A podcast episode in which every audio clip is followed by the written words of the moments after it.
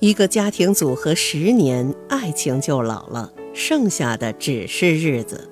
日子里只是孩子，把鸡毛当令箭，不该激动的事激动，别人不夸自己夸，全不顾你的厌烦和疲劳，没句号的要说下去。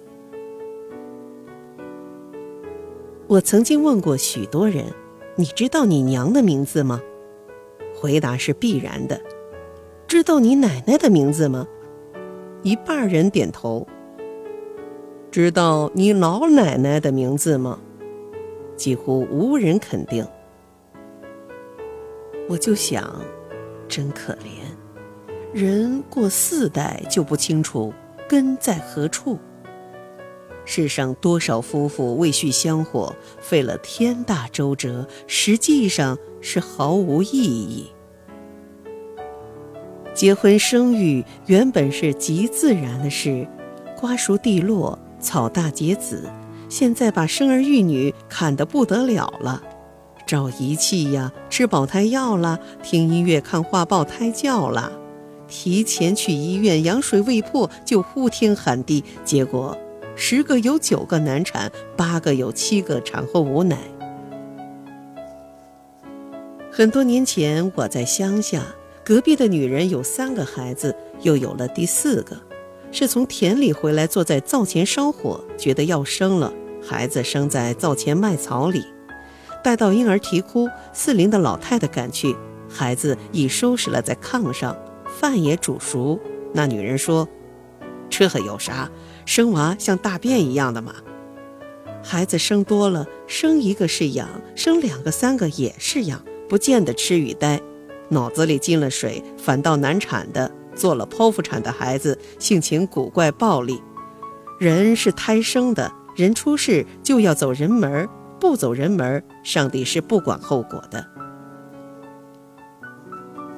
我长久的生活在北方，最愤慨的是有相当多的人，为一个小小的官位尔虞我诈，勾心斗角。到位上了，又腐败无能，敷衍下级，巴结上司，没有起码的谋政道德。后来去了南方几趟，接触了许多官员，他们在位一心想干一番事业，结果也都干得有声有色。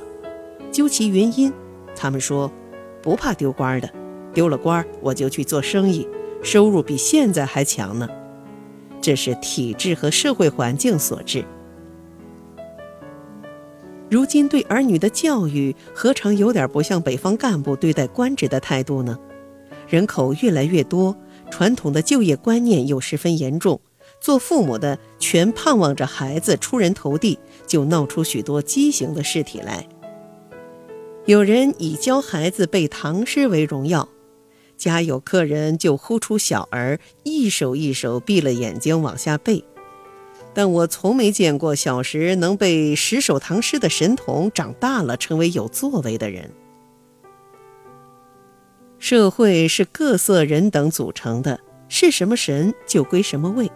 父母生育儿女，生下来养活了，施之于正常的教育就完成了责任。而硬要适合不让流，盛方缸里让成方，装圆盆中让成圆，没有不徒劳的。如果人人都是撒切尔夫人，人人都是艺术家，这个世界将是多么可怕！接触这样的大人们多了，就会发现，愈是这般强烈的要培养儿女的人，愈是这人活得平庸。他自己活得没自信了，就寄托儿女。这行为应该是自私和残酷，是转嫁灾难。儿女的生命是属于儿女的，不必担心没有你的设计，儿女就一事无成。相反，生命是不能承受之轻和之重的。教给了他做人的起码道德和奋斗的精神，有正规的学校传授知识和技能，更有社会的大学校传授人生的经验。每一个生命自然而然的会发出自己灿烂的光芒的。如果是做小说，作家们懂得所谓的情节是人物性格的发展。而活人性格就是命运。我也是一个父亲，我也为我的独生女儿焦虑过、生气过，甚至责骂过。也曾想，我的孩子如果一生下来就有我当时的思维和见解，多好啊！为什么我从医学起，好容易学些文化了，我却一天天老起来？我的孩子又是从医学起。